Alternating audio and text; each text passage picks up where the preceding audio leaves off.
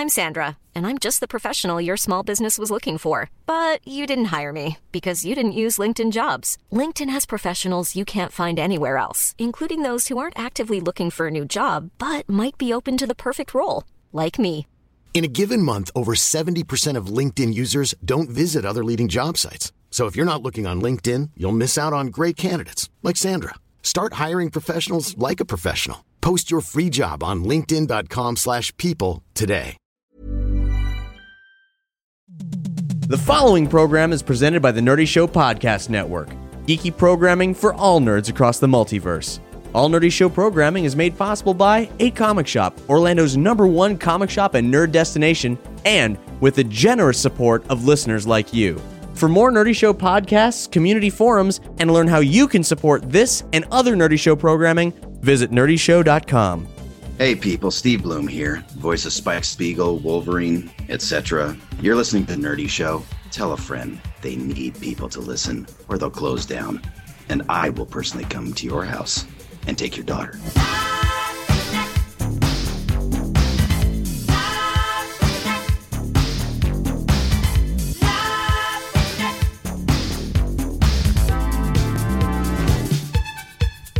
Welcome to Nerdy Show, a weekly podcast dedicated to every facet of nerddom, from comics and video games to science and technology. If it's geeky, we've got it covered. Hi, I'm Cap, Hi, I'm Hex. Hi, I'm Mike. Hey, I'm Doug. and this is State of the Empire, our Star Wars speculation podcast where we look for news. In Alderaan places. Wubba lubba dub dub. All right. we need a salacious crumb laugh there. Perfect. If you guys are unfamiliar with Mike's voice, you may recognize him from Ghostbusters Resurrection. Thank, you, for being here. First time on State of the Empire. yeah. Aside from being a professional Ghostbuster, he is also a huge Star Wars fan. And uh, it's been quite some time since our previous State of the Empire. Last one was in May. Uh, We were speculating on what would happen on May the 4th, and it turned out not an awful lot. There was a full length Star Wars Rebels trailer, but um, there was speculation that there would be an announcement of the title for Episode 7, which was speculated to be Order of the Jedi. That could happen. It still seems kind of reasonable, but that didn't happen. And man, there's been so much stuff that I think for a lot of this episode, you know, naturally, this is where we're going to give you our thoughts on episode seven, the other additional films, and uh, and of course, Willow Watch, where we talk about the potential future for a, a Willow sequel. Willow. Willow. You know, also any other news that's happened. I guess the biggest thing that, that the entire internet has. Yeah, uh, let's just get out with it just straight away. Harrison Ford got his leg broken on the Millennium Falcon's hydraulic door. Okay, now wait a minute. Now wait, wait. We need to clarify here because I remember saying it was his ankle. Then they say it was his leg. Really, it was his neck and he's dead. Yeah, it was, but also they just said hydraulic door. Does this mean the Millennium Falcon hydraulic door? Does this mean that in between takes, or was it like, oh, we're testing it? The, the details have been sparse. StarWars.com did not report that the hydraulic door was on the Millennium Falcon, but every other news source from very credible sources said it was the Millennium Falcon. I don't know if that's speculation on their part, Okay, but I so don't see any reason that they would. what is Latino Review reporting? Because that's what we got to be oh, watching. boy. they got some some stuff correct early early on, but they've been very wrong, and every time we've reported on them since. So I just want to separate the facts from the bullshit of it's just like we know there's a Millennium Falcon set somewhere, so Okay, logic so- tells us it, it could only be the Millennium Falcon's hydraulic door because there's no other hydraulic door in Star Wars I, anywhere. I do absolutely love on the Millennium Falcon line the the J.J. Abrams picture. there was Millennium Falcon pictures leaked, uh, and I say leaked, and I think that there was still a deliberate leak. But Yeah. then J.J. Yeah. Abrams followed it up with this note that was clearly on the uh, the holochess table, which actually is one of the many contributing factors that lends credence to Harrison Ford's ankle Right. being busted on the Falcon. J.J. was there within a period of time, and whether it was a leg, whether it was his ankle, either way, it's a fracture, and he's out for six months. right. And as a result, Kathleen Kennedy and J.J. Abrams are once again petitioning the, the Disney executives to give them more time and release the film in May of the following year rather than the December 2017 date that they were given. And I think that that's probably the best call if your executive producer and your director Yes, are, please, are yeah, once again calling for an extension. And to release in May, the traditional release date of Star Wars, just fucking give it to them. Come on. Yeah. Yeah. I don't care when it comes out as long as it's good. Like it, Right. uh, Take your time. It's okay. Yeah, it's yeah. if it's a few months, as On- long as on- it's good. On the note of uh, Harrison Ford, Star Wars fans' money is good whenever you can get it. yeah, it doesn't yeah. matter It's when you just get it. as good then as it is I'm now. still budgeting for when it comes out. Do not rush. Yeah, I did read another article with an interview with Harrison Ford's uh, physical trainer because he's going to he has to get physical therapy for his leg. That's interesting. I don't know how truthful it is, but it sounded it sounded legit. And they were just talking about how yes, he does have to have physical therapy to be able to you know get healed up so he can you know get back to work as soon as possible.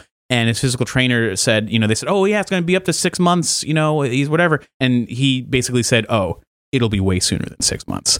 And they're like, really? And it's just like, yeah, he's pretty much already walking again. And and, and, and, and Harrison Ford is an The myth, unrelenting the man. badass. and and, and the, the trainer supposedly the trainer supposedly said, "Yeah, he's 71 going on 27."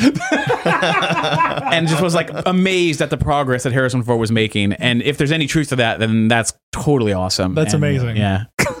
Shit. Oh, okay. What other rumors have we heard about the potential title for episode seven? The Jedi Order thing is sticking around. It's not it hasn't been going anywhere. Right. one Like- one that sucked that was getting a lot of uh, traction a couple months ago was the Ancient Fear. Oh yeah. well, that remember. that may be just like a working title BS, you know? Right. Like uh Blue Harvest. yeah, Blue Harvest. Yeah, well, there those are go. those are dummy titles. I Right, mean, right, right, right, That- right, that- right. That's different than Star Wars Episode Seven: The Ancient Fear, because you already know it's Star Wars Episode Seven. Well, the original Batman Begins was originally called Batman Intimidation Game. I don't know if that was ever actually the legit title, but that's what they were referring to it as, like on like, Warner Batman, I'm scary. The movie. Batman.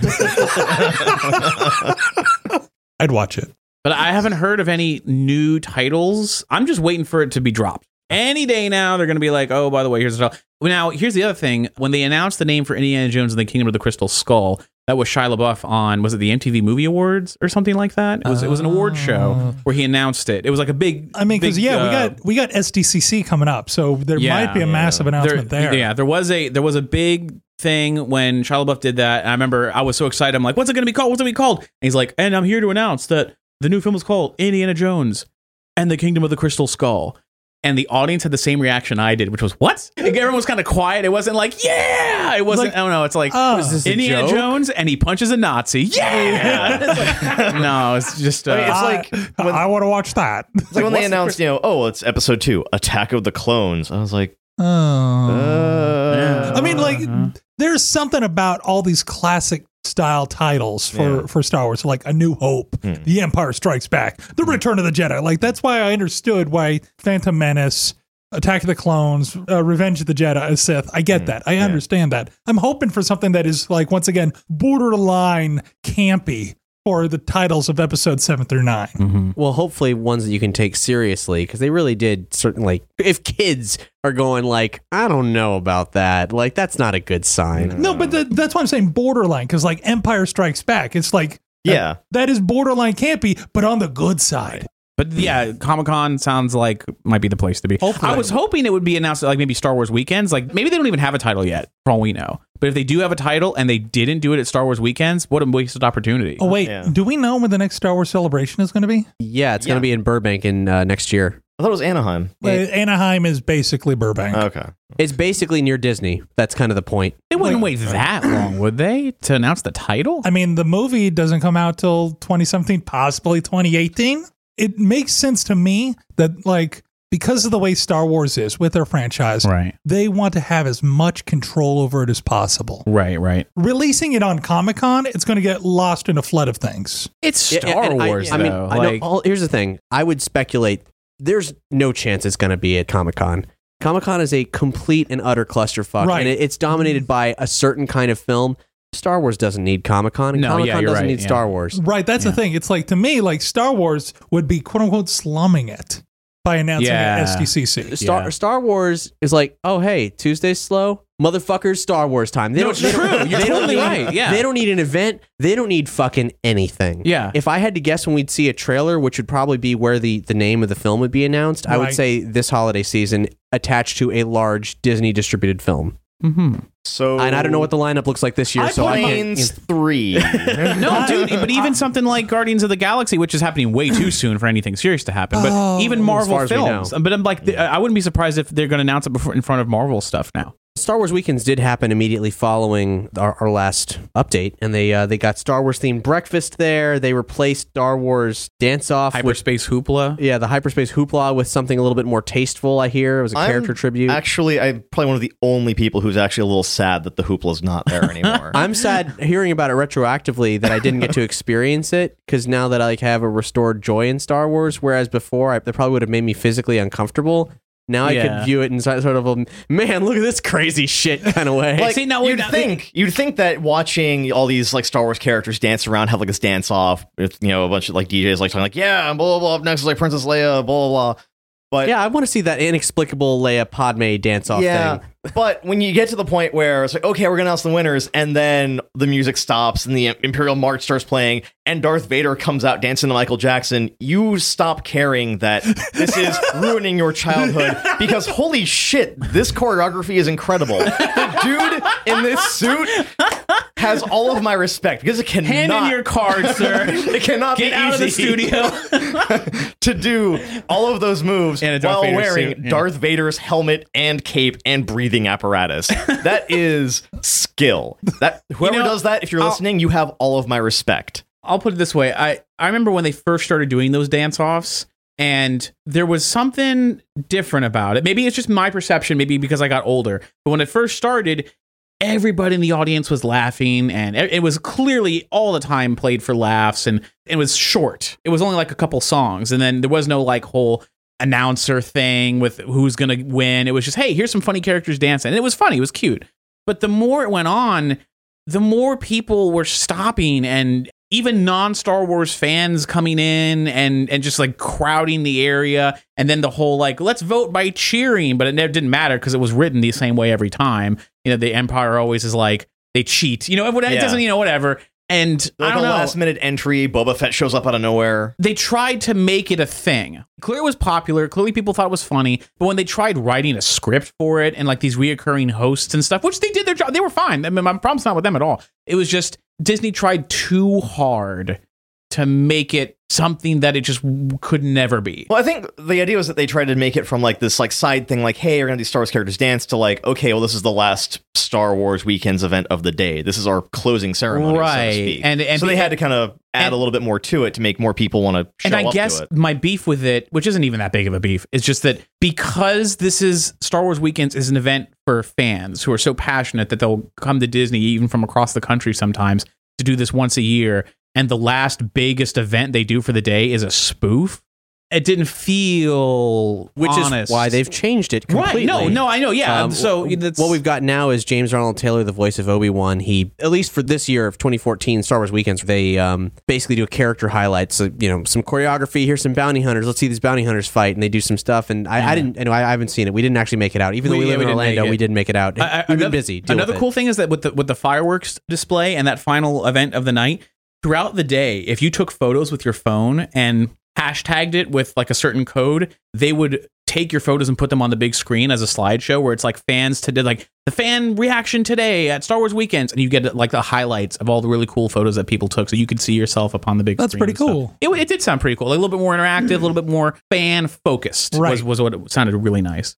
Still in May, there was a little quote from Dice, the guys who are working on the new Star Wars Battlefront. Uh, they said, People don't want another Battlefield with Star Wars graphics. They want a Star Wars game that's proper. That's to some hinted that it might be third person gameplay. Later, it was reported that I don't remember exactly when, but Dice is having more control over that game now, Right. and I, I'm kind of excited over that. Which is which Well, the- is the thir- weird. the third person gameplay, I mean, that's almost exclusively how I played Battlefront 1 and 2. I just remember vividly seeing like jetpack uh, clone troopers just all over the place and, and just having a blast. So I don't know what anyone's problem would be if it's third person, especially if you're going to get into a fighter. It's way easier to control. Third Oh, person. yeah. Well, I mean, it depends on it depends on the uh, console I was playing on. If I was on like the PlayStation 2 or Xbox, yeah, I was doing third person, but I bought it on PC, and PC lends itself really well to first person. That's So I- very true. It was Yeah, yeah. it was hard to adapt at first because then you're like I'm used to seeing my character running around doing all these awesome things. Now it's just a gun with a scope in front of me, but it was a lot of fun. Yeah. I don't know where I was going with that. I don't know why people are surprised. The initial reaction was like, wait a minute, what are they doing to it? I'm like, what do you mean, what are they doing to it? That's exactly what it was before. But I don't know. I, I, I still have a lot of high hopes. Everything that's coming out about Star Wars Battlefront sounds pretty cool to me. We saw a very nice demo of the work that they're putting into it. We didn't see the game itself. Yeah. Yes. People are like, oh, it's been like two years and there's still no actual gameplay. I'm like, well, I mean, look at it this way. They've been working on it for two years, and we actually got to see a little bit of in engine footage. Yeah. And even if it's not actual full gameplay, I'm glad that they are taking their time and not rushing something out like EA is prone to making its studios Yeah. do. Yeah. Right. Battlefield 4. Um, I will wait for however long before I can see actual like stormtroopers and rebels shooting at each other. As long as the when the game comes out, it isn't just Battlefield with a Star Wars skin. I Well, want it to Battlefield elements. I want to see you know big explosions. And when I blow up a shield generator, I want that generator to look Affect the game. amazing and Yeah. have a huge effect on the battlefield. But I still just want it to be Star Wars and be Battlefront at its core. Well, they really make it look like that they're building it from the ground up. Mm. Like again, just to reiterate the point that they're not just slapping the new skin on Battlefield. Yeah, so I don't know. It sounds cool to me. They show they're doing like the 3D scanning of stuff from the actual Yeah, the props and yeah, miniatures props and everything. warehouse. The EA presentation was l- less about games that they actually w- had any kind of release date for. It was more like, here's what our studios are doing. But what they did show of it, like the hands-on production, they went to the snowy wastelands where they filmed Hoth. I They- want that They, job. they went to Go on a Star Wars um, field trip. they went to the redwood forests. They also went to Skywalker Ranch. Now that's very cool, and I'm glad they done it. And their their representation of Hoth looks more. Maybe it's just the graphics, but looks more true to that actual landscape than anything we've ever seen That's in, very in the true. Myriad times that uh, Hoth has been represented there. yeah. But it's like it wasn't this grand vacation because, like, for them, they're based in that part of the world. That was right out their front door, and then they flew to Skywalker Ranch. What's right next to Skywalker Ranch? The redwoods. So, All right, fair point. You know, I'm just saying I'd still love to do Yeah, it. yeah, totally. But you know, like hopefully they'll. I mean, Tunisia is obviously in a point of conflict so much so they can't even shoot there. But maybe they'll maybe Well, they'll make episode trip. seven's filming like we're in Dubai now or something. Right, So yeah. there you go.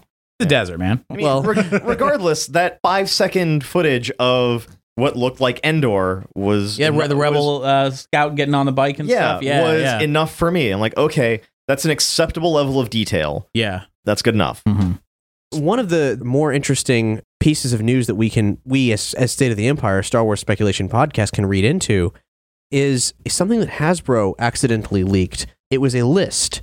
Uh, you know, the going theory is that there'll be a new Star Wars movie every year once Disney's cycle begins, and Right. they had this this list that came out. Hasbro posted it. It ended up on a, some kind of a German website. They were asked to take it down. It's not online from its original sources anymore. It reads 2014 Rebels. We're getting Star Wars Rebels this year. Makes sense. Yeah. Yeah. 2015, Episode 7. 2016, Boba Fett. 2017, Episode 8. 2018, Solo. Mm-hmm. 2019, Episode 9. And 2020, Red 5. Hmm. A Han Solo solo film and a Boba Fett solo film have been highly expected for quite some time now. Red 5 was the surprise on this list. Right. Yeah. Th- tho- those, if we can read this as gospel, which given the source it comes from, it very well could be, then we can confirm yes, for sure, Boba Fett film, yes, for sure, Han Solo film, unfortunately, because I personally don't really think I want that. Maybe they'll give me a couple reasons I do. Mm-hmm. But Red 5, also very unconventional because aside from Boba Fett, that points to recasting the original heroes with new actors or Right. something, which is Now, uh, unexpected. unless, and I don't think this is the case, unless when that says Solo, Solo is a last name. True. What if it's Han Ooh. Solo's kid? That's true. I hadn't Good point. considered that. The now the reason why I don't think that's that's the case is because people have been saying Han Solo spinoff, Han Solo this, Han Solo that. It's ever since the beginning. It's like the the, the biggest rumors for spinoff films were Han Solo, Boba Fett. So I'm assuming it's going to be a Han Solo movie. But if it just says Solo, I mean the other one says Boba Fett, does it not? Or is it just right. It's Fett? not like It's it just says Boba Fett. yeah. or just says Boba. Yeah, yeah. so I don't know, but so but then again, if I say, "Hey, Star Wars Solo," you only think of one person, but maybe with the new trilogy, you might right, think because different. what year is that? 2018? Yeah, after episode eight. Right. So at that point, where's the focus? right, It's- the, the newly established characters, right. we don't know who the fuck they are, and maybe that's just a project name. Maybe we don't even know. Maybe Red Five's a project name too. IO9 actually speculated that uh, Red Five could be a animated series of some kind, like maybe whatever Rebels turns into as the rebellion progresses. Ah. I mean, granted, what's better than Red Five? Rogue Squadron. But Right. uh, that's just you The know, Rogue Squadron is not canon right now. yeah. it's not canon until they make it canon again. Right. And I think everybody who ever read a Star Wars novel or played the Rogue Squadron video games wants Rogue Squadron to be as canon as humanly possible. And now, wait, what year does uh, Red Five supposed to be slated? 2020. Yeah, 2020. So it's after the trilogy. Not only is it after the new trilogy, time wise, that's more than five years after Rebels. Rebels is five years before A New Hope. True. Wow. So if Rebels is a successful show and it goes on for five years, they're going to have to address the events of A New Hope. If that happens, Red Five, Rogue Squadron, huh? Mm-hmm. Maybe, mm-hmm. possibly. It could be, could be. I don't know if we covered this at all, but there was a, a little side bit of news regarding Rogue Squadron, which is that um, Denis Lawson, the actor who played Wedge, allegedly was approached to be in Episode Seven and turned it down because mm-hmm. the role would be like too minuscule or, in theory, not paying enough. Right. which is a shame because I think that we'd all love to see. Like it- one of the greatest things about Brian Wood's Star Wars comic is that it puts Wedge as a character who's just as valid to the core group as Han, Leia, or Chewie, Right. and Luke, of course. But he won't be represented in the films, which is a shame. Well, he's been saying for years that he just doesn't really care. You know, I mean, like he's, um, from what I read, he was, you know, grateful for all the attention that Star Wars gives him, but it was just sort of at the end of the day, he's just like, hey, man, I'm, it's just know. another movie. yeah, it's just another movie. So if he, and if he wasn't interested in reprising it, and then they approach him, I, I think the interview I read a while back, this is going back like a year or so, they were, they're like, hey, what if you were, you know, so, someone asked him at a convention or something. It was, it was a real quick question of just, hey, would you come back? And he was like, I don't know, probably not.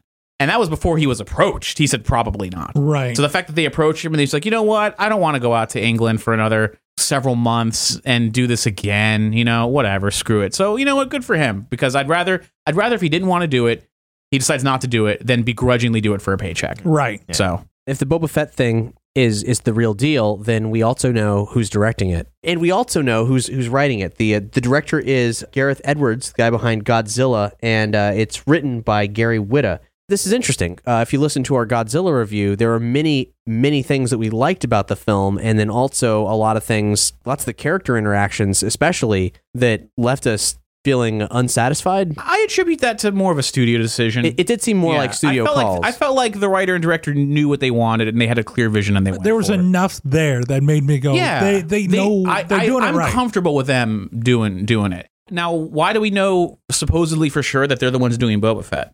Because they were the first announced team for a Star Wars standalone film.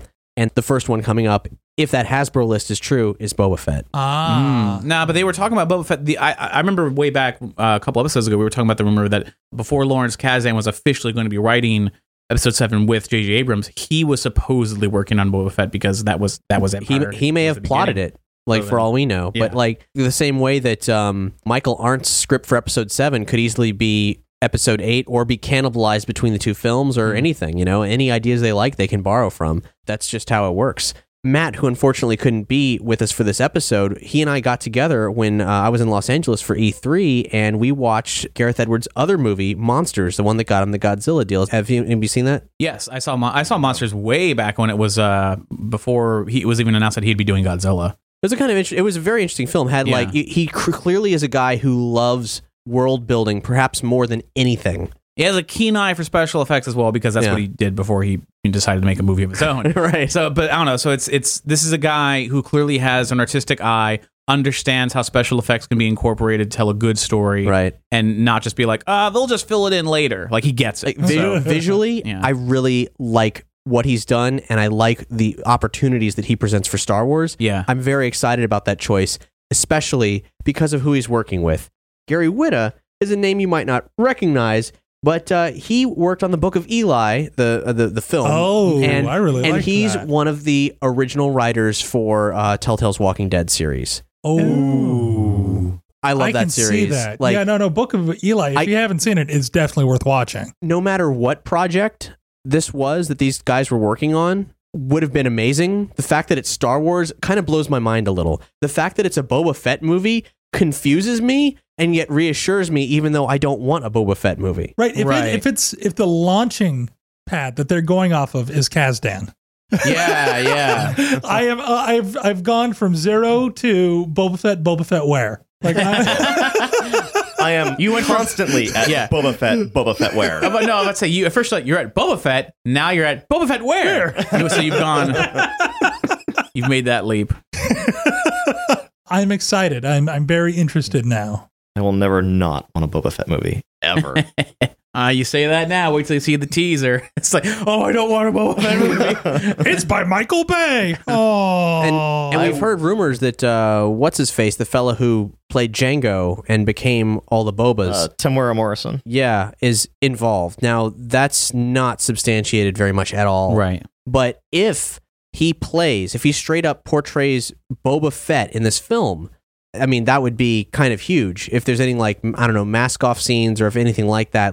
You know, uh, Daniel Logan was baby Boba Right. and he could do something, but he's like, he's still not quite, you know, the adult that Boba Fett needs to be. So That was interesting because, like, I remember when we, like, there was definitely this vibe that George Lucas was really digging Daniel Logan and really wanted to bring him places. But from the the Dark underside, we could see that Daniel Logan was definitely the party animal. Oh yeah, he he is he is a total party dude, and that's cool. I would want to see Daniel Logan's version of Boba Fett. I'm I just want to see sure that- Daniel Logan's robot chicken Boba Fett. Yes. I want to I want to see Boba Fett, you know, come into a fucking bar like cantina, cocky as hell, slap a Twi'lek on the ass, and then like A little bit of Boba for you. finger to like like he's like he's like hey what's up with two fingers at Dengar who's sitting in a booth who like just raises his glass a little bit and then he, he stumbles over to the bar and he's like give me whatever I don't care. Don't forget my little umbrellas.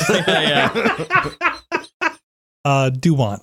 In addition to the Gareth Edwards news, then some other news came out that there's another director like announced for the uh, Star Wars standalones, and that's Josh Trank, whose name I wasn't familiar with at all. We we really won't know what Trank has to offer too much until we've seen how the uh, reboot of the Fantastic Four goes down. He's the guy helming that. Uh, but he was also known for the uh, this lo-fi superhero film called Chronicle. I didn't see Chronicle. I've heard a lot of good things. It's basically it was a um, found footage film about uh, these kids who basically they gain superpowers and sort of a realistic look on how would that really affect a person. Right. And um, it was supposed to be good. I just Yeah, I, I remember it. seeing the trailer for it. It looked good. Kind of looked like uh, very, very inspired by Akira. That's what I took from it. But um, Mm-hmm. it could be good, and he could be the director of the Han Solo solo film, unless there's um, or whatever that ends up, whatever the solo Don't film say the is. Han Solo solo film again. All right, I won't. Fine, God.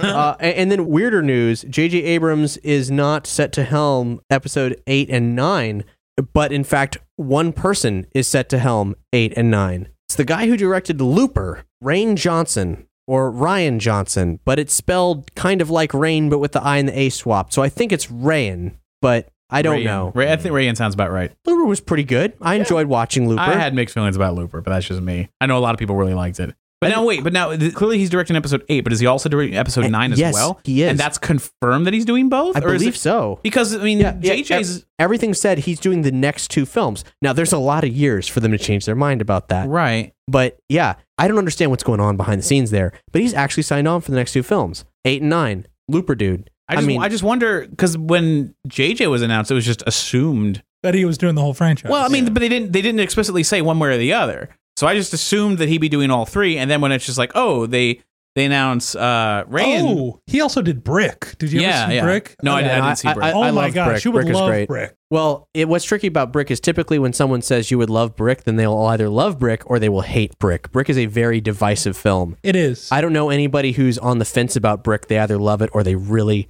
sincerely hate it. Fun fact: It was actually filmed at my high school. That is. Fun fact: it's also actually based about your life story. I wish. No, I don't.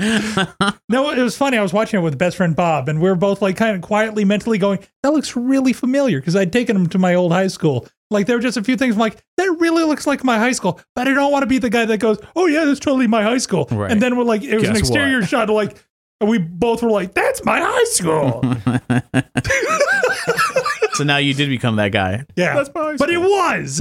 but but yeah, so I mean that's the sitch. I mean that's unexpected. The guy's done some okay stuff, but can Yeah, you can it's- you it's imagine being him Interesting- right it's now? inter- interesting choice. In fact, uh, I believe his Twitter, he posted a link to that scene from The Right Stuff where uh, Alan Shepard is laying in the space capsule and he doesn't think anyone's listening and he just goes, "Oh God, please don't let me fuck up."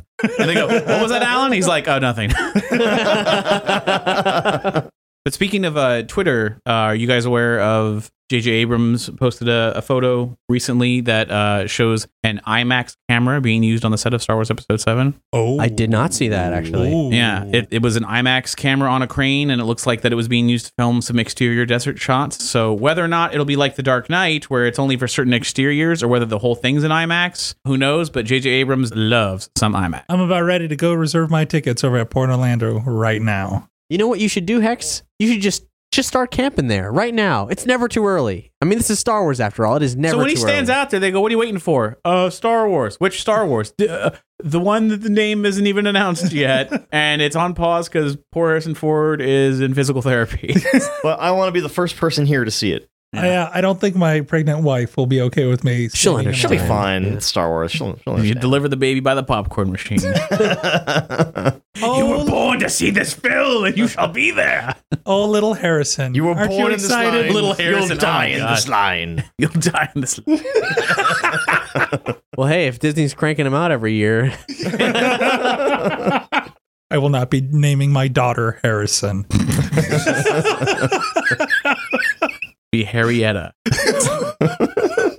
something I forgot to mention about Rian Johnson, he's actually writing the films as well. That's nuts. Like they have they have You know, given him the yeah. keys to the kingdom. That's crazy. Now, but see, I, at first I was a little worried, but then I thought, well, dude, you know what? I mean, the outline for the trilogy is probably already written. Like the story's probably already set. If anything, it's like, For sure, here's the for sure. outline, here's the Bible, base it off of this. Yeah. So it's not, I don't think he's going to suddenly be like, what if the solo spinoff is old Han Solo going back in time and young Han Solo is put a contract on old Han? It's like, I don't, I'm not worried about that at all. No, I'm not. He's a fine writer. Like it's just it's just crazy. That's just it's a lot of power to give him, and uh, for some reason, it didn't bother me as much with with JJ because JJ's done Mission Impossible and Star Trek. He's handled a lot of big things like that. So I don't know, but I'm I'm curious to see what what happens. yeah. Like we've always said, hey, it can't get any worse. I'm not gonna. I'm never gonna say that ever No. again because yes, it could It always can get worse. get worse. It can indeed.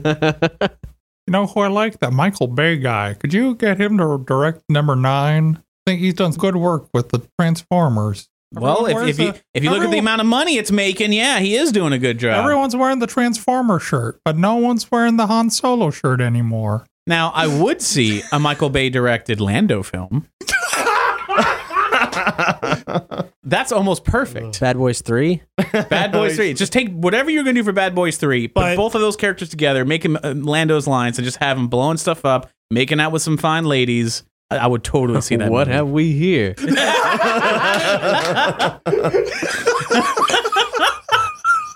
Oh my god. After Red 5, and then in the year 2020, Star Wars Scoundrel. It's He like- just, just gets off a communicator and Lobot walks up and he just goes, Poodoo just got real. Ooh, just hit the fan. I'm going to freeze myself in carbonite until that happens. I can't, I can't wait. We're gonna cut some music now. Here's a little thing that uh, headed our way just after our last episode. Kind of a big deal, so much so we actually posted about it on the site. And that is that um, for May the 4th, I was so excited about finding this. Wilbert Roget, the composer for the canceled Star Wars First Assault, one of the, the games that was basically ready to go. He's that- also doing the soundtrack to the new Tomb Raider, so he's still a very active composer. this is like his first major gig. Yeah. It got totally canned once LucasArts got uh, dissolved by Disney. And uh, so he released on his own SoundCloud for like a matter of hours the main theme for Star Wars First Assault. And it is one of the most gorgeous piece of Star Wars music that you have heard since a Williams score from the original trilogy. No, like, it is really good. it makes me mourn the loss of this game. Because this this wasn't something he made to celebrate what could have been this game. This was going to be in Part the of the game, yeah, this yeah. was just to me. This was a sample of what we could have had. Right. So we had a couple words with him, some quotes from him about it. We'll link to that. It's not exactly an interview, but we'll link, we'll link to that information on this episode's page. And uh, right now, we're going to play for you a little track called "The Might of the Empire," which truly and utterly embodies exactly that.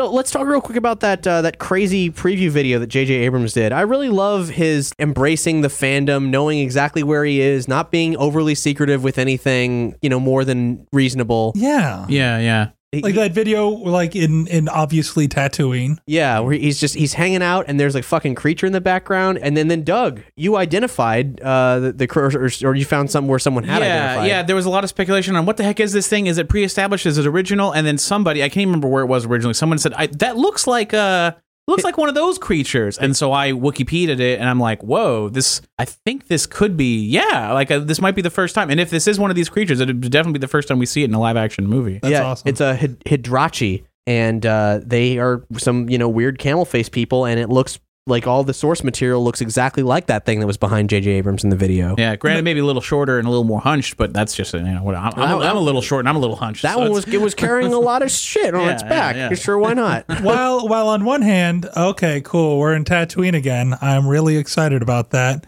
Yay, practical effects. I was gonna say, yeah, I'm really glad there's actually like an actual creature there on set, and Right. not just some dude in a green suit. Like, uh, pretend I'm an alien, Right, and there's people like in this bazaar, like Yeah. just like, oh, uh, dust is picking up. Let's push the stuff down. It's like, and at the risk of sounding like a complete idiot, why does it have to be Tatooine? No. So like, The- the- it could be another desert planet It for all could we be. know. the Hydrachi are not from Tatooine, even though they're cl- it's clearly a desert species. so Yeah, it but could the- be another planet. It could Tatooine be. is also like a total crossroads. Like there, especially because the Hutts, there are everything. Everything is on Tatooine. But Oh, but oh, so- he- y- except it's supposed to be a backwater planet where no one would dare look for the child of Anakin Skywalker. Yeah, that's the thing. But it's like because of the Hutts, you will find something of everything there because because it's way out in the middle of nowhere. The Hutt's are Right. like, hey, we can operate all of these crime rings and not have to worry about the Empire coming out. I mean, here. it's a it's Right. a crossroad so that that all kinds of creatures come through. but it's not enough of a crossroads that like it actually gets policed. Yeah, the Empire doesn't care about so, Tatooine. but to the answer of could this not be Tatooine? Yeah, very possibly. Like this I- is I it's a big galaxy. I kind of hope it isn't because I don't like the idea that it's like, oh, if they're gonna film in a forest, that must mean Endor, and if it's snowy, that must mean Hoth. Because in the Star Wars universe, each planet only has one environment. Right. You know, it's like this. It's like it's like, oh no, it's an ice planet. The entire planet looks like this. It's like, come on, man. Earth has all these different places, obviously, because they film it on Earth. So why can't Hoth have, uh, you know, another area over here? Why can't Tatooine have uh, an area here that's actually like a giant oasis city? Why not? I mean, come on, man, fucking go nuts! It's Star Wars. You don't have to say no, no, desert planet, only sand here. Well, then how did where did the Tusken Raiders only sand here? it's like, well, what do they eat? Creatures that Womp live in the rats. sand. Womp rats. Yeah, it's like what do the womp rats but. eat? They eat the scraps of food that people bring here. It's like, well, then why did people come here if there was nothing here but sand to get away from the law? And it's just like, it's just, it's, it doesn't make sense. Let's just have fun. Like, let's. One of the coolest things about that set they've been working on in some of the leaked pictures is that there's a structure that is straight out of an unused Ralph McQuarrie design. Yes, yeah, like yeah. which just goes to show well beyond like you know Rebels is is pulling a lot from older McQuarrie designs. Like they're taking everything they can and tearing it apart and, and rehashing it, and that's that's a good thing though. Yeah. Like they're taking. That's, it's, I'm excited that they're willing to go that far back to the source material to be inspired. I mean, every Well, pi- every it- piece of original art McQuarrie did, they didn't use is a missed Right. opportunity. Yes. everything old is new again. And at the risk of sounding cynical, wouldn't that just save the money on trying to come up with new ideas? Sure, as shit would. Yeah. So But- it's like, but look, we, we got, we have all this artwork.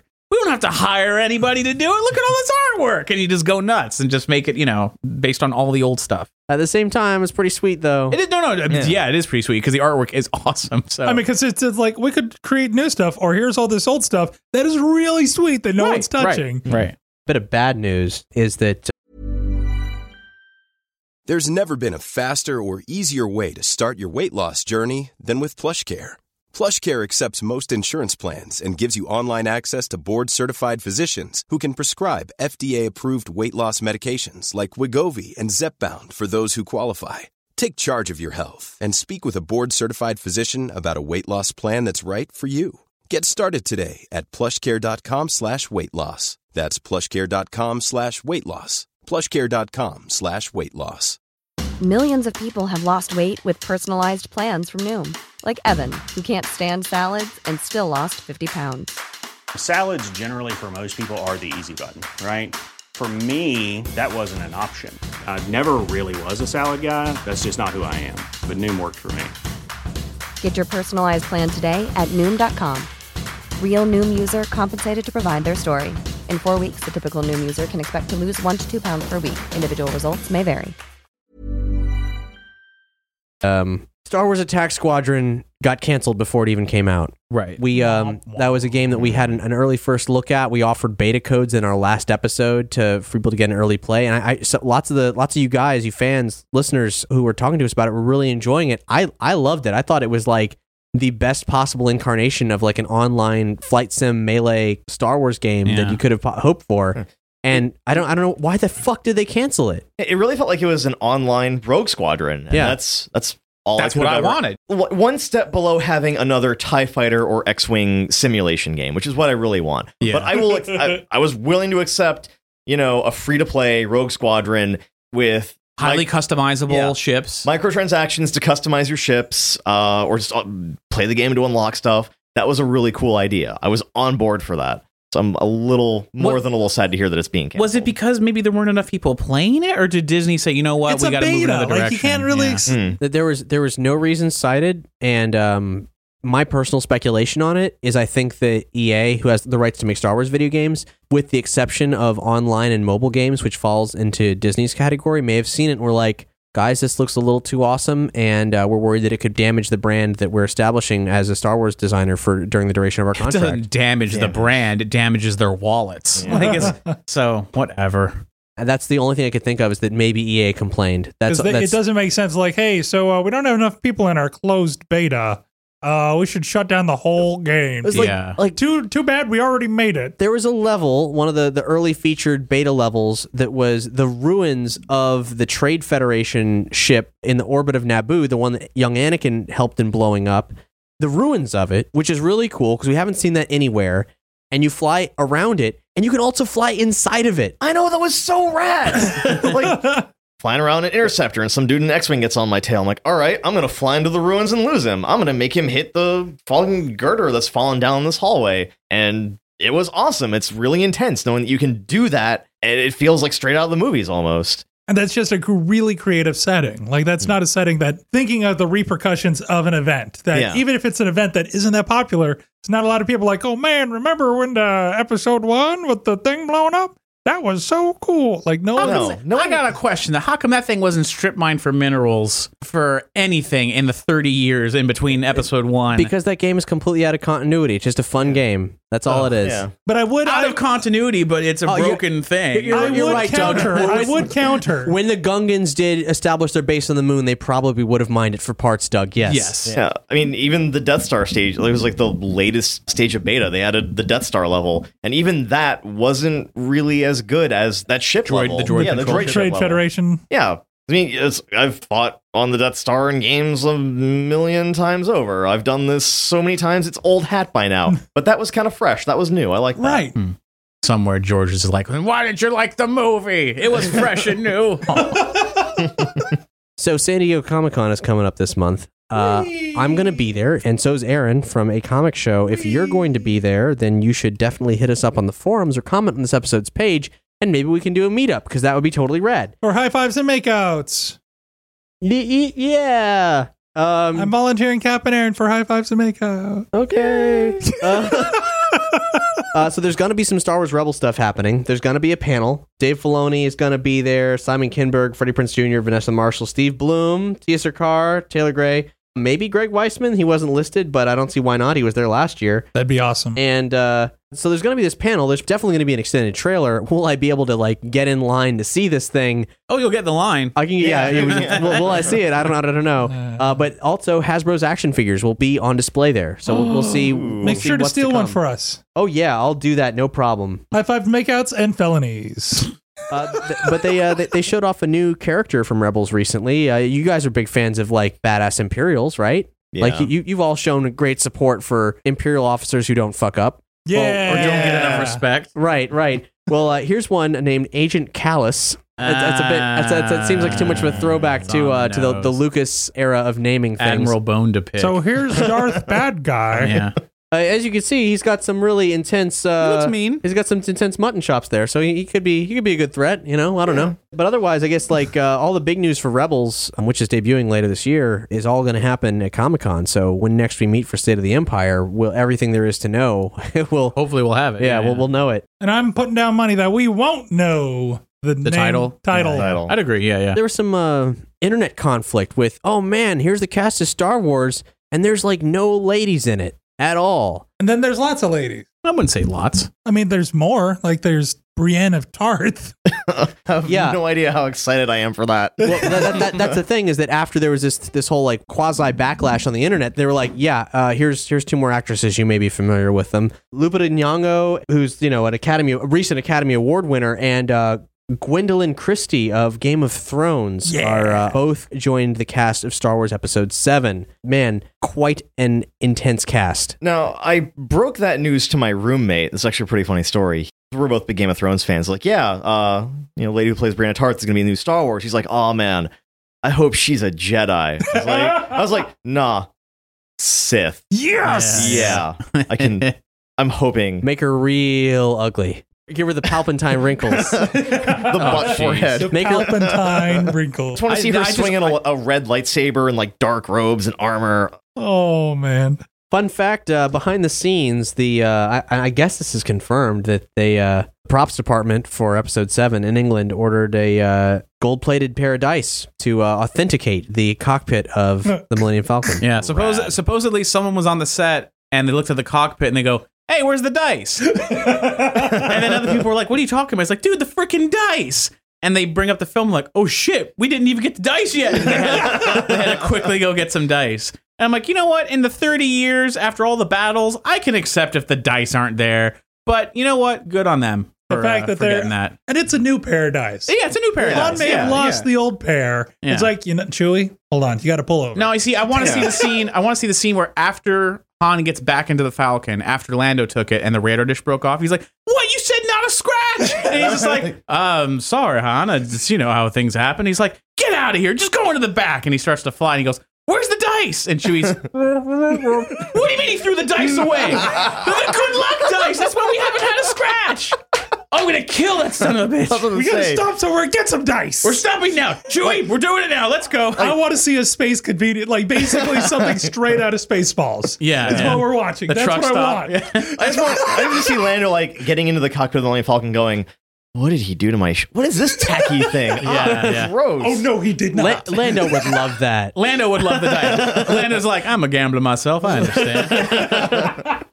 or he, there's no respect for the game, man. It's like he takes it, throws it out. It's like, I mean, Lando. I could see Lando when he owned it was very much like pimp paradise. Basically, mm. it wasn't cheesy. Whereas Han Solo gets in there, he's like. I'm a gambler. I'm a smuggler, eh, and he's like, "This can- is I this can- is trash, Han. What is this?" I can see him putting the dice on there, like like during the game where they're betting for Right? the. no, yeah. It's like they're playing the game at the table, and he's just like, "Well, fine. If you can beat me in this hand, I'm calling you bluff. You get the Falcon." Han's like, "All right, I'll take that bet." And then as soon as that cards come down, he's just like. All right, it's mine. Hangs up the dice. Like, Han, get that off of here. I know you were No, cheating. It's like, no, mine. it's mine now. Like, The Got the just sitting dice, there. the dice, He's like, flicking I'm gonna around, put yeah. the. You are not gonna put those on my ship. This is going right in the dashboard. I'm hanging this right here. and it's funny when he comes back to Cloud City, you know, Empire Strikes Back, he walks up and he's like, You slimy no good. He's calling him all these horrible things Because, of the dice. dice. Yeah, yeah. You Not because he's Chewie told him he's like he's, he's like Chewie somehow was able to talk to Lando afterwards because they're all friends. What do you mean he found the dice and put him back up? He told me out of respect he'd never do it. Cut to you slimy backstabbing, double crossing. Oh, you got a lot of guts coming back here. after what you pulled. In expanded universe news, Timothy Zahn recently did an AMA on Reddit, and uh, we have some Ooh. a couple uh, choice quotes separated from that. This might just be the tip of the iceberg because there's uh, obviously a lot to go through there. He said, "Not only was I given no input on Mara's fate, I wasn't even told about it until a couple months before publication. Now, actually, I'm not familiar with what happened to Mara Jade in recent history, so I don't know. I s- assume she died or something. yeah, it was less than stellar. Okay. Yeah. So Timothy Zahn. They didn't fucking tell him until a couple months before publication. If I'd been offered a say, though, I would have argued against it. My vision of Star Wars is good versus evil, with the heroes struggling to win and the major characters making it through. Otherwise, either Lando or Wedge would have died inside the second Death Star. For the record, this isn't just because Mara was my creation. I'd have argued against killing Chewbacca for the same reason. It seems that it's like killing them off means you've run out of ideas. Hmm. Uh, we don't know what to do with them, so let's kill them off. I got mixed feelings about killing off characters like willy nilly. Like, Yeah, I wasn't a huge fan of the whole second Galactic Civil War. I wasn't really okay with it. yeah, that was with the invading aliens from outside the no, galaxy. that was that was the Vong invasion. The second Right. Galactic Civil War is um like one of the solo kids like falls to the dark side and becomes Yeah. like Darth Caedus. Caden, Yeah, yeah, whatever. yeah. And he ends up killing Mara Jade. I didn't like that. At one point, it's just like, do the citizens of the galaxy just feel that this is like the royal family, where it's like this family keeps fucking everyone over?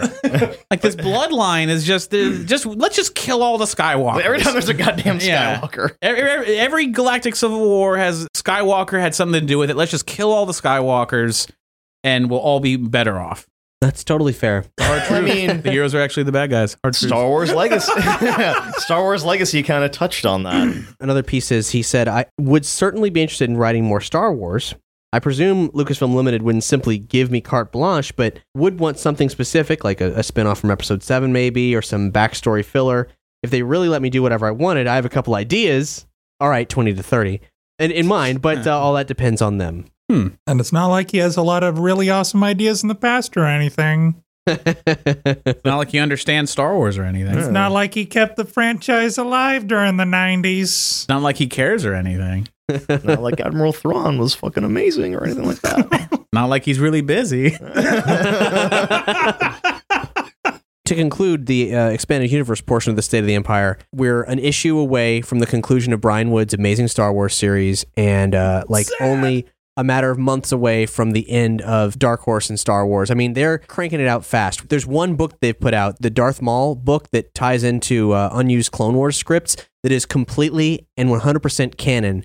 And that will be the only thing that Dark Horse has published, unless something gets like added into the canon from the past, that will have been canon to the current Star Wars. And uh, they are collecting that lightning fast. I mean, the week after that final issue of that series comes out, the collection comes out. Like they're getting, Wow. they're publishing every book they can before that deadline. So recently, the Star Wars ended, the, as in the the book called The Star Wars, the comic series adapting Lucas's original screenplay.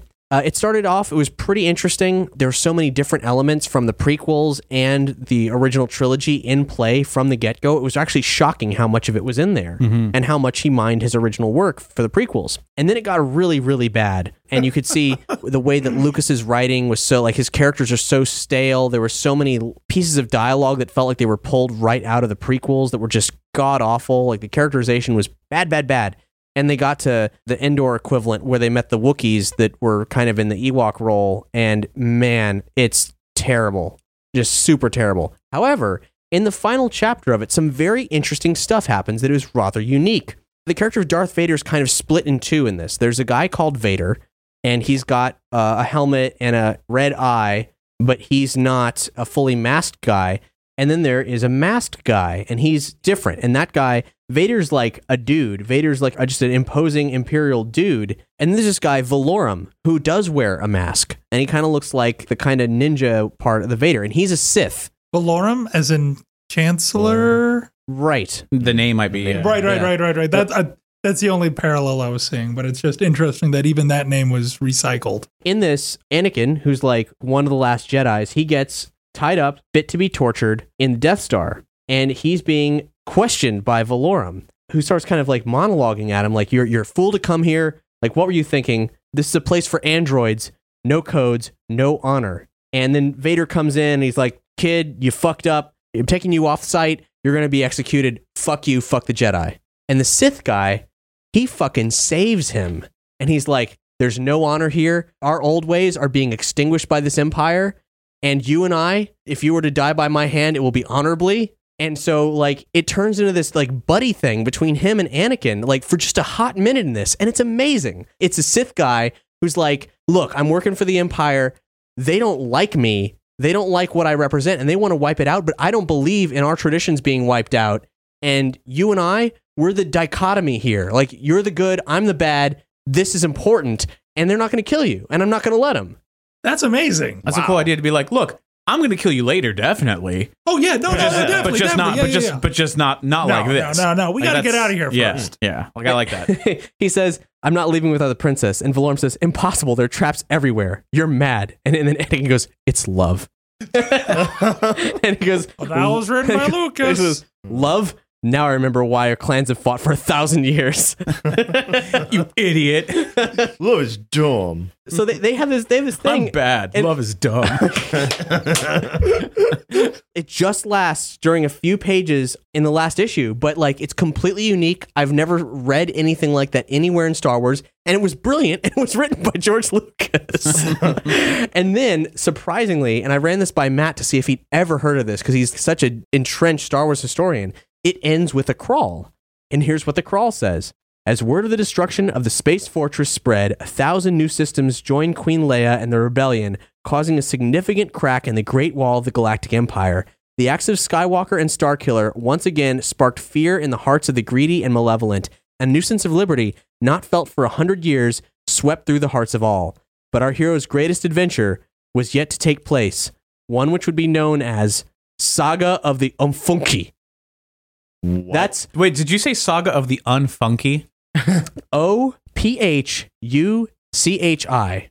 Oh, what, what, what? Ofunchi. Ooh, let me see that. Look at this. What is And what is Matt has never heard of this. the And, Ofuchi? Oh, and not the saga, saga, just that would be known as Saga of the Ofunchi. Was was this being like Fukai? was this being dictated where someone just interrupted him by kicking him in the balls? It's like Saga of the Oh fuck! Like, Uh, sorry, could you spell that?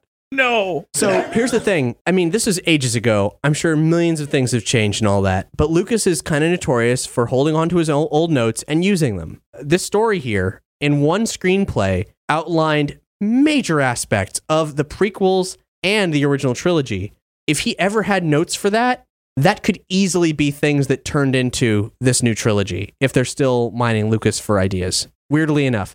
Unlikely, very unlikely, fucking stupid as hell name. Nothing's changed there, but I mean, I wonder if that had something to do with like the idea of the Force having like totems, like those crystals and stuff, and if it like because it doesn't say battle, it doesn't say conflict, it just says the greatest adventure. So it might be a search for something. Yeah. Because again, this is also pre Indiana Jones, so there's probably seeds of Indiana Jones adventure style sure. stuff in there. Like, man, I don't know. That's a that's a puzzler. Yeah, right? And I gotta say, seeing Vader on the cover, it totally looked like Dark Helmet. Like that's all I'm saying. Yeah. right, yeah. Vader, Well, Vader it without a mask. that way without a mask. Yeah. yeah. yeah. Kind of off-putting, actually. It's kind of cool. It looks kind of samurai-ish, but also like one of the Death Star technicians. You know, like the guys Yeah. who are in the ATSTs. I don't call them AT-ATs. Appreciated. How about uh, some Willow Watch, guys? Are you ready for Willow Watch? oh, Am I?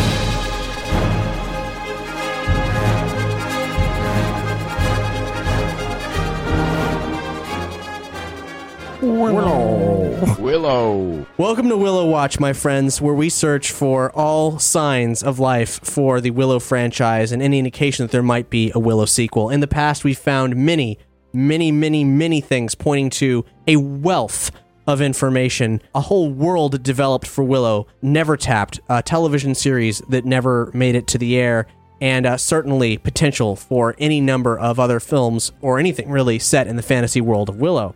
You may remember last State of the Empire we talked about like the next episode may be actually entirely Willow Watch. That hasn't happened yet. It's probably going to be the next thing we do. Where we're going to talk to the guy who wrote the Willow source book, and that is a comprehensive, practically like a an, an RPG manual for the world of Willow with no gaming system associated with it. It's a book that acts as a tome of stories about the world and the characters, and then also includes stats that you could translate into Dungeons and Dragons. Yeah, yeah. It's interesting. There's no rules or anything like that. Just a couple of numbers to say if you want to throw this person into your campaign, this is how you do it, and this would be their backstory, which is really cool. And it's concurrent with a lot of the other stuff that we've read, like in the Willow novelization, which had a wealth of extra information that clearly fit in with the world. This book actually reinforces and, in some cases, like improves upon, Yeah. indicating that there was most definitely a massive Willow Bible that mm-hmm. could be tapped at any point in time by Disney. So, we're going to take this opportunity to kind of whet your appetite for what might be in store when we speak with the man behind the Willow source book, Allen Varney, who's also one of the guys behind Paranoia XP. So we're going to read an excerpt from it. Uh, Doug, Doug, what should we read? Something not too big because I mean the character backgrounds, some of them are really in depth, but Oh, in, yeah. in a great way. Virgil Cut's got a short one, which is interesting. Lug is funny. Lug, the Lug's got a funny entry in there. One of the ones that impressed me most was uh, the story of Sorsha becoming a warrior. That was a good one. Uh, Madmartigan, how he got in the cage. That's pretty good. Actually, Madmartigan has a really long, interesting story that really was heartfelt. Like you could almost see it being its own spin-off movie. It was it was really really cool. Hex is laughing at something. What'd you find? I just love that in here there are gaming notes as explained, and mm-hmm. so I'm looking at Lug, Yeah. who's a fifth skill level fighter. Of course, has a strength of 18, intelligence of four, Yeah. with a course. matching charisma. Skills: stable keeping, brawling, womanizing, twisting off heads. Equipment: I like a womanizing is a skill. Like he's good at it. equipment, none needed. and the uh, the quote for Lug by Madmartigan is "charming fellow." So there's definitely like some some cleverness behind this, some some humor, and it's really yeah. it's a really good source book. There's a lot. There's several pages on Vohnkar. Um, Yeah, yeah, yeah. Because there like there's this amazing story of Vohnkar in the novelization itself, And if you go back to previous State of the Empire episodes, if you want to hear that. Yeah. and it fully goes through it, and it's really interesting. Just kind of the notes, like for Vohnkar, it talks about his equipment. Vohnkar always wears his silver ring. It is not magical. So it's just like there's a lot of thought put behind Yeah. everything in here. It's really cool. Let's pick a really minor one that's maybe a couple paragraphs or a page. Skim over it real quick and tell us something we didn't know about that character. Uh, rule of the two brownies, Franjean. oh, okay. Rool. All right. Among the simple minded brownies, Rool is perhaps the most simple minded. like some humans, the, only, the ones who make you wonder how they survived infancy, Rule possesses unusual luck. It has served him from seemingly certain doom a hundred times for over the centuries. Yeah, that's the other thing that the, they're centuries old. The the brownies Yeah. are hundreds of years old. While Franjean has an intelligence of 10, Rool has an intelligence of 5, meaning he's still smarter than Lug. That's not a stretch. That's like, Your mother was a lizard. Then they also have uh, all kinds of monsters in here, like a Cyclops. Mhm. Death dogs. Bavmorda bred the death dogs, her feared war and hunting dogs from wolf like predators that hunt the western wilderness. These night hounds kill livestock and occasionally owners of livestock. The night hound packs foil hunters.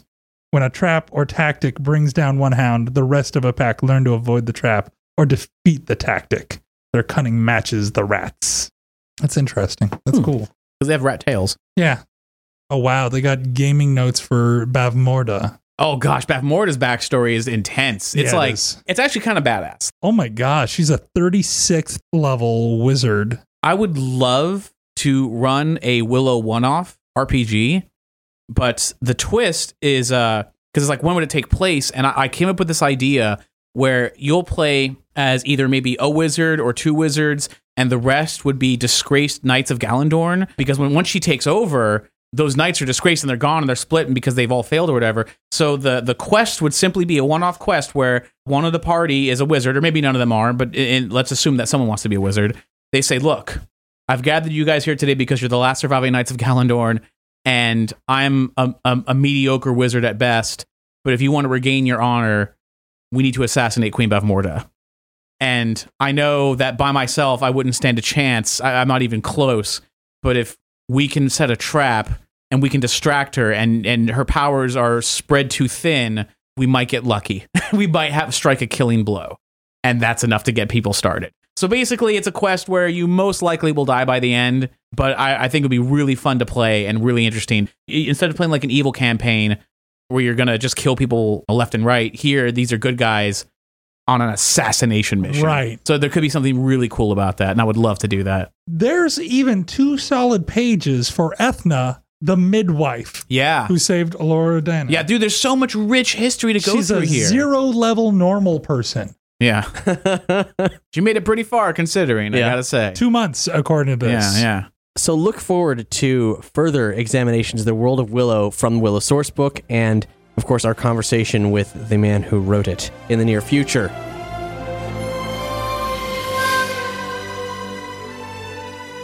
And uh, hey, if you like State of the Empire, let us know. Let us know what kind of stuff you want to hear most about from the world of Star Wars. Or Willow. If you want to hear something about Willow, we'll read you the part of the book. There's a new way to listen to State of the Empire. State of the Empire and Pokeballs of Steelix are two of our first shows that we've dumped entirely onto YouTube. It's a new way to share the show. And not to mention that all Nerdy Show programming, including State of the Empire, is being moved to SoundCloud.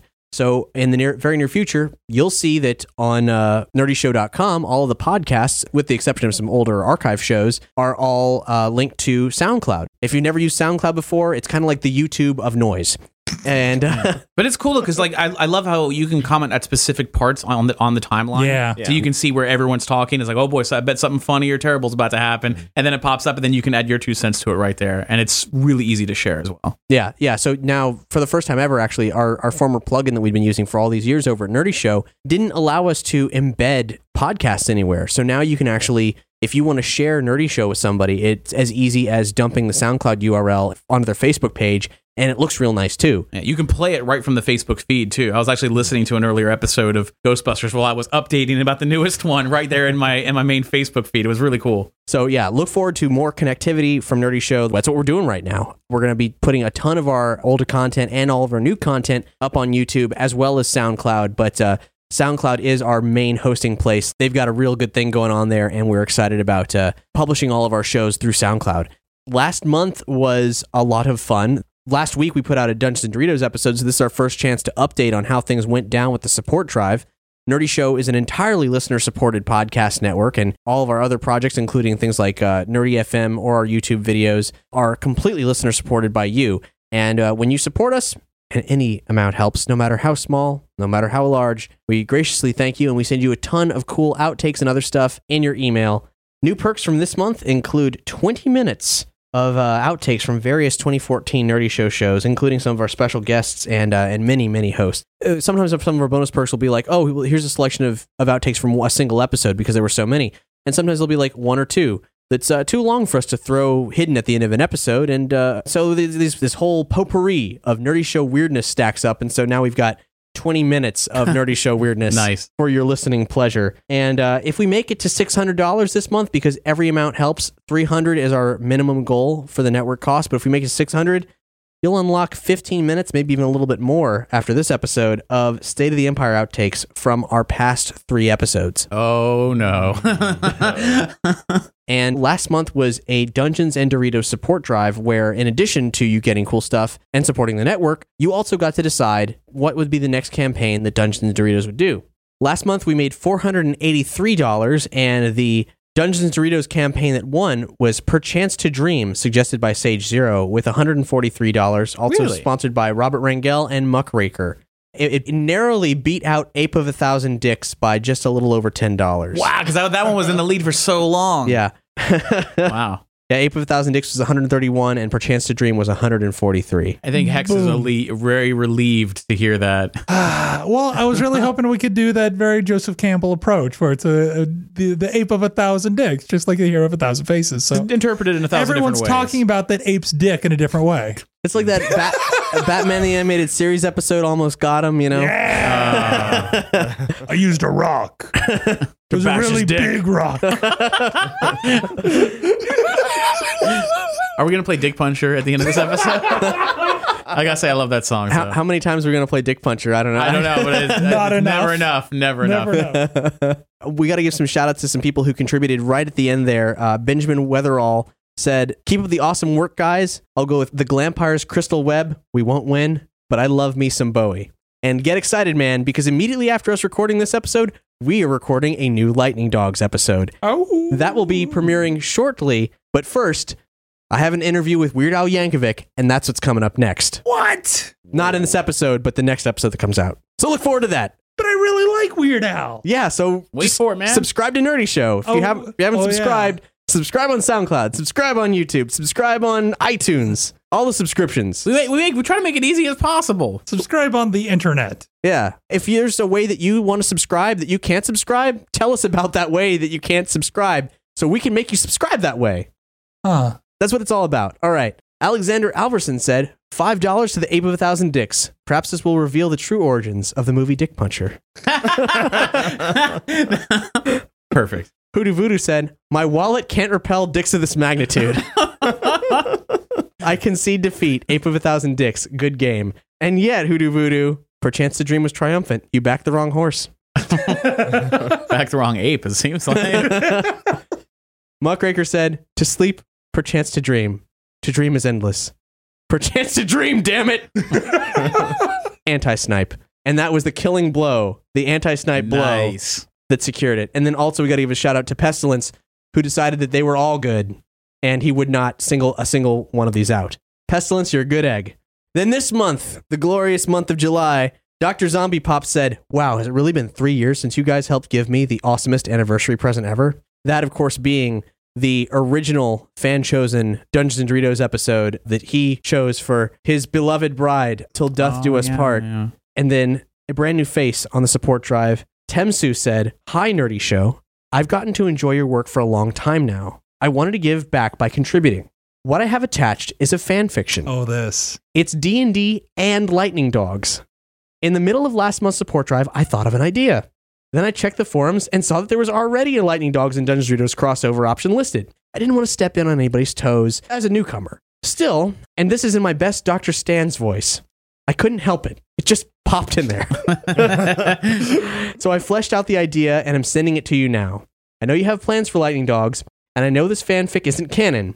If you want to put it up on the site, that's awesome. If you want to keep it on the down low, I have no problem with that. It's more for you guys than anything else. I wish all of you the best, and I hope you enjoy it.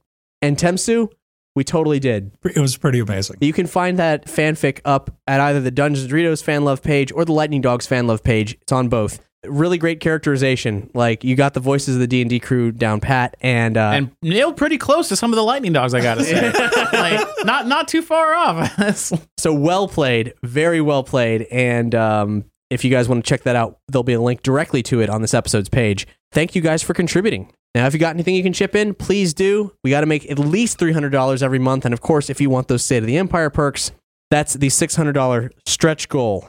But If you don't there- contribute, I have to go back on the street, yeah, we got to throw Hex out on the street. Please don't make us on do the that. corner. I don't want to do tricks again. It's hard feeding five midgets stacked on top of each other inside of a trench coat. so, you didn't know that about Hex?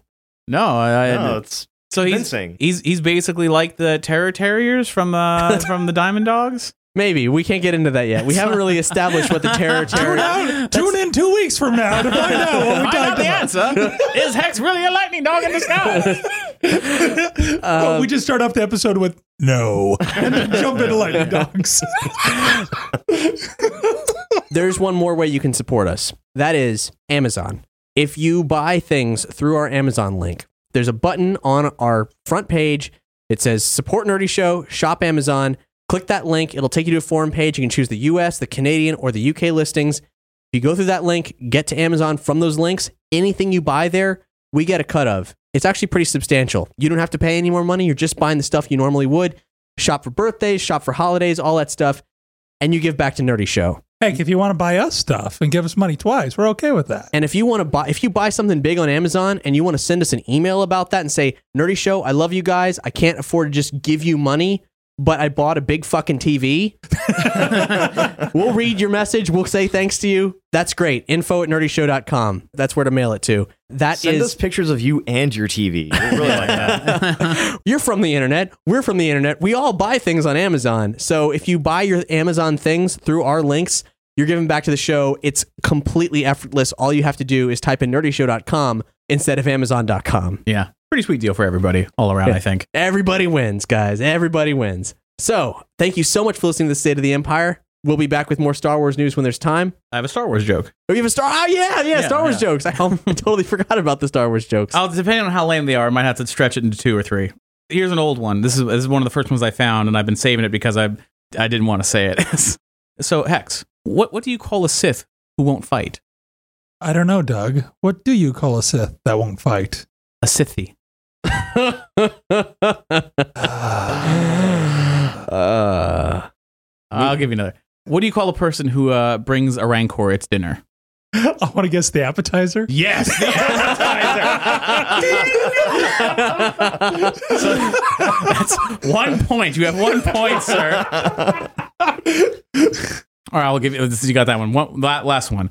Did you hear about uh, the Ewoks who got married in that tree? No. Uh, what about the Ewoks that got married in that tree? Uh, it was just really sappy. and on that foul note, here's something extremely exciting. It's a track premiere, a brand new song from Sci-Fried's soon to be released season 5 album. This song has never been played before. It's exclusive to this episode until the record comes out. Please enjoy The Empire Kicks Back. So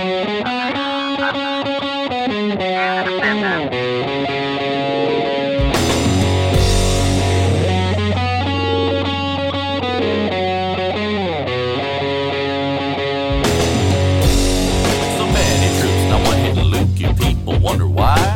The training's intense, it's money well spent, but they're always drunk and high. We're running, we're gunning, number one, and a princess gets taken, a planet gets done, and but Death Star has the parties that only tyranny can buy. So join our cause, cause once you embrace the dark side, I promise you'll be amazed. To party with us will make you betray the light with boring and celibate ways. Vader be hitting a bottle of Jim, and he's mumbling, Padme, steer clear of him. I'm rocking a glow stick with severing limbs, and we'll slaughter some Ewoks on a whim. Party on the Death Star. Party all day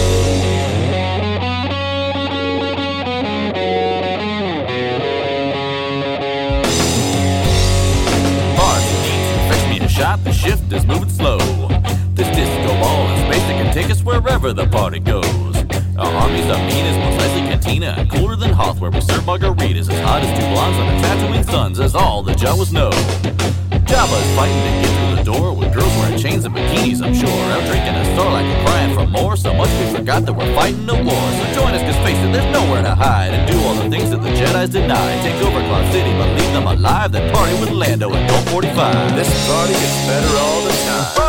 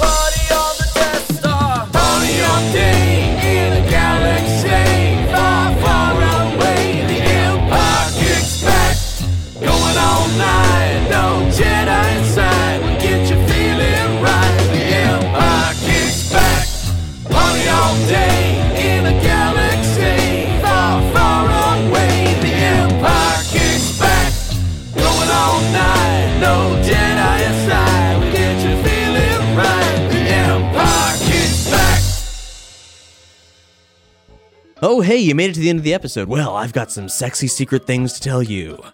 Uh, not really too secret. I do say them at the end of every episode, but if you liked what you heard, it is imperative that you follow my every word. First, I want to thank you for listening to Nerdy Show. As listener supported entertainment, we rely on you to keep this and other shows in the Nerdy Show network alive by telling a friend, rating and reviewing us on iTunes, shopping at nerdyshow.com/store, or most importantly, by directly donating to the network. Any size contribution gets you exclusive Nerdy Show outtakes, dramatic readings, images, and other crazy stuff, and lets you participate in our monthly support drives. Just go to nerdyshow.com/support to chip in. But if you really want to level up, find out how you or your company can underwrite this or other Nerdy Show programming. Just visit nerdyshow.com/sponsorships. For more episodes of Nerdy Show, as well as other fine programs, community forums, videos, articles, and more, head over to nerdyshow.com. You can subscribe to all Nerdy Show podcasts via the iTunes Store, and for the latest news, follow us on all your favorite social networks. So to recap, tell a friend, donate to the show, and connect with the entire Nerdy Show network crew online. We're glad to be your home for authentic nerdy entertainment. When you described Palpatine's forehead as basically a butt, I immediately said no. Watto's butt. it looks like Watto's butt.